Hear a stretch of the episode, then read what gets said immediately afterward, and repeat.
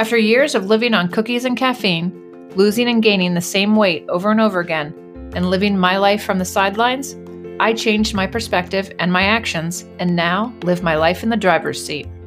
I'm Trish Ryan, a certified health and life coach with the mission to help people develop a positive relationship with food so they can live their best life on their terms.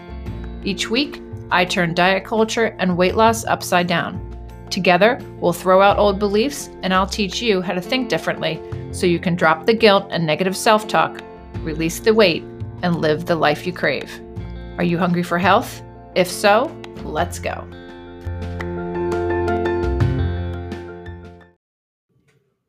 Welcome to the Hungry for Health podcast with certified health and life coach Trish Ryan. You are listening to episode six, The Witching Hour. Hey, everybody, welcome back. Today, we are going to dive in and talk about why 8 p.m. magically becomes the witching hour and we eat all the things and kind of go out of control. It's like some bell goes off and everything just comes rushing into our brain, and we think that the chips, the cookies, the ice cream, or that big glass of Cabernet will make everything better. It's kind of crazy. You go through the day and stay on your plan, put out all the fires, and slay all the dragons all day long, but 8 p.m. rolls around and it's a whole new ball game. You're sitting on the couch and the kitchen is just screaming your name. And when you understand why this is happening, it's a game changer. For many, we think we need to figure out the skeletons in the closet or the deep reason behind it all, but it's not that deep. It's just one thing you need to know. And when you really understand why you're doing it, it's so much easier to figure out things to do so that you don't fall into the same pattern that your brain is super comfortable with and you can remedy the eating. Why is the nighttime the witching hour? You're busy all day long. You're putting out fires, like we said. We're taking care of life. We're learning, checking up on other humans to make sure their life is moving in the right direction. And we start to treat life like a to do list. I have to do this. I have to do that. This must be done. It's all on me. And we bear all the burdens and we trudge up the mountain every day with this huge backpack on our backs. And we feel as if we're all alone all those fears and burdens all sit with you at the end of the day. And what happens is that we grade ourselves, sadly, we grade ourselves harshly on all the things we had to do that day.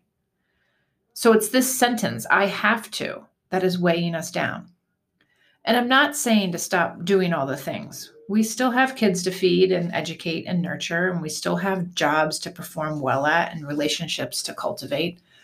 But if we describe them differently and shift our perspective, we can see things differently and feel differently about them.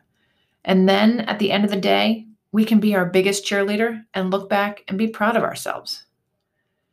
It's imperative that you have a good relationship with yourself, a positive one.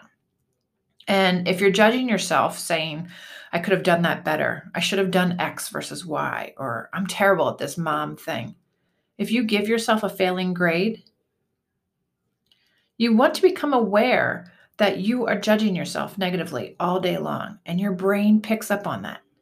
Then at the end of the day, when the world, world gets a little quiet and you have space to breathe, your brain will replay that negative loop and light up with all the judgment and negativity.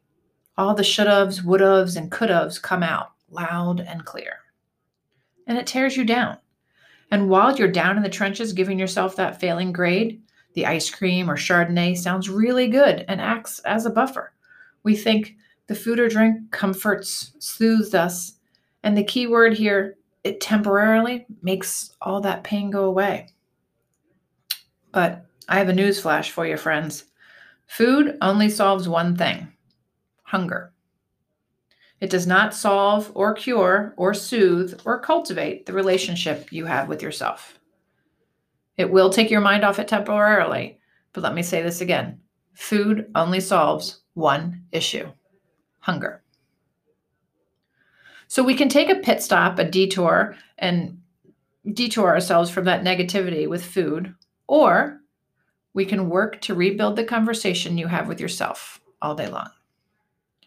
Every time you give in to those urges and eat, you are agreeing with the negative conversation and judgment in your head. So the question is how do we rebuild a better relationship with yourself? And here's just one strategy we're going to talk about today it's that all those have tos become I get to. I get to fuel my kids with dinner. I get to drive them to the activities that they love. And like we talked about a few episodes ago on this podcast, we can create that thought letter to help us get to the I get to stage. Maybe we're not there yet, and that's okay. We can still say things like, Today, I am educating my child. Today, I'm doing the best I can. I have to do this. I have to do X. I have to do Y. It all feels burdensome, and you're stressing yourself out. So don't lie to yourself and say you have to. If you're going to do something, you owe it to yourself to do it in a way that will allow you to show up and try your best and acknowledge that. The negative language is all optional, and let's do the work to eliminate it. And here's the part in the podcast where I give you that action step. And I actually do realize that you're probably doing something else while you're listening to this. But when you get a break, get some paper and pen or ask Siri or Alexa to make a list describing yourself. And not the list that I'm 5'10, I have brown hair kind of list. The list that kind of states if you had to tell me about you, this is what it would say. And this is what you would say about yourself. And if you do not like what you are reading when you're done, or if you're thinking, darn, I don't want anyone to see this, I've got to rip this up, that shows you that there is work that needs to be done. And no wonder you don't want to be alone with yourself at night. And no wonder the ice cream and the wine look so good. You're trying to run away from yourself because even you don't want to be with yourself. And I know that that's not easy to hear, but it's the truth.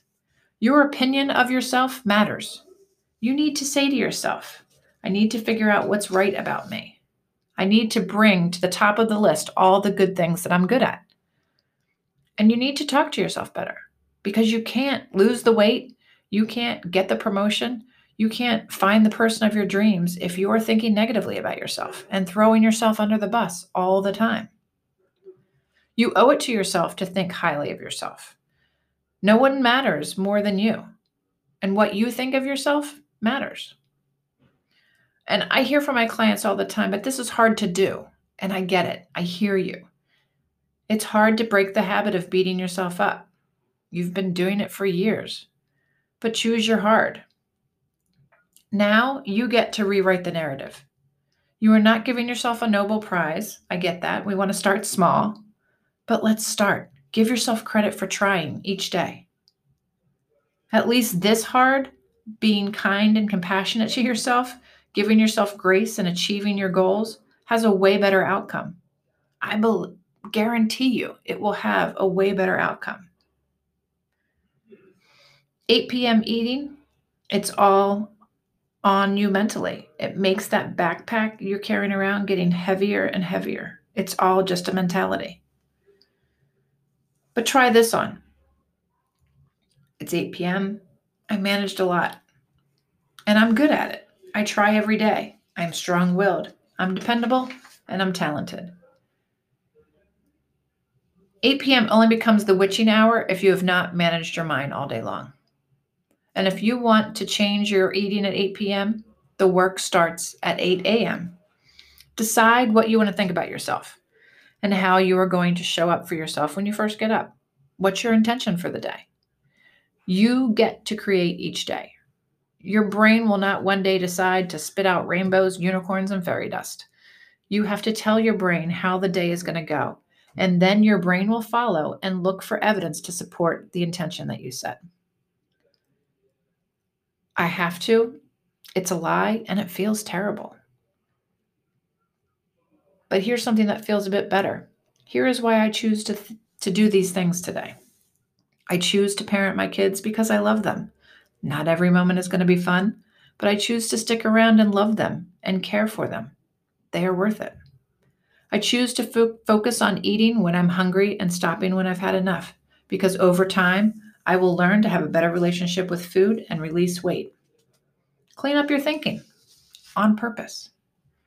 Decide who you are going to be each day and see what happens at 8 p.m. when it gets quiet and you look back on your day and you say, I did my best. I showed up and I honored myself And now I'm going to relax and read or take a bath, whatever you choose. And I'm going to make tomorrow another day when I respect and honor myself.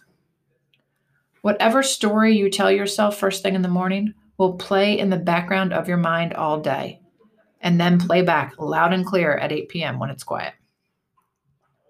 Eating and drinking to excess at that witching hour is a symptom of a mismanaged mind, and you can decide to think about your life in a different way. I promise, adopting a new perspective is a game changer. Small changes add up to big results. Now, calming the witching hour doesn't mean that the urges are going to go away overnight, but this new perspective that we're going to work on about the day and about yourself will give you that bandwidth to deal with it. You won't feel so broken and have brain fatigue at 8 p.m. And you can assess the urges and decide on purpose whether or not to put down the ice cream and cookies, or maybe just eat a few. The day won't be so hard. Reconnecting and rewiring the brain will lead to making better choices over time. And when you have that urge to eat, you now have something else to think about other than here it comes again. I'm going to blow it. You can now ask yourself how things were challenging today. Acknowledge that and then praise yourself for how you handled it. Sit back and relax and know you can get through this evening without a gallon of ice cream or the entire bag of chips. And when you do that during the 8 p.m. witching hour, you'll be able to change your perspective when you get on the scale, when you try on clothes in a dressing room, when you go to a party. The list goes on you can see how doing one thing can lead to so much more and such a much bigger life. Practice the 8 p.m. witching hour first. Let me know if you need help. We can dive in deeper together. And as always, it's been a pleasure to talk to you today, and I will talk to you next week. Who is your health or life coach? If you don't have one, I would be so honored to be your coach. I'm creating a virtual coaching program that I want to invite you to join me in. We will address challenges, we'll work on goals, and we will get results in so many different ways. I'll have programs, workshops, and courses that I've created just for you. When you're ready to really take what you're learning on this podcast and uplevel it, then send me an email at trish at corehealthcoach.com, subject line, I'm all in, and be a founding member of the program when it launches.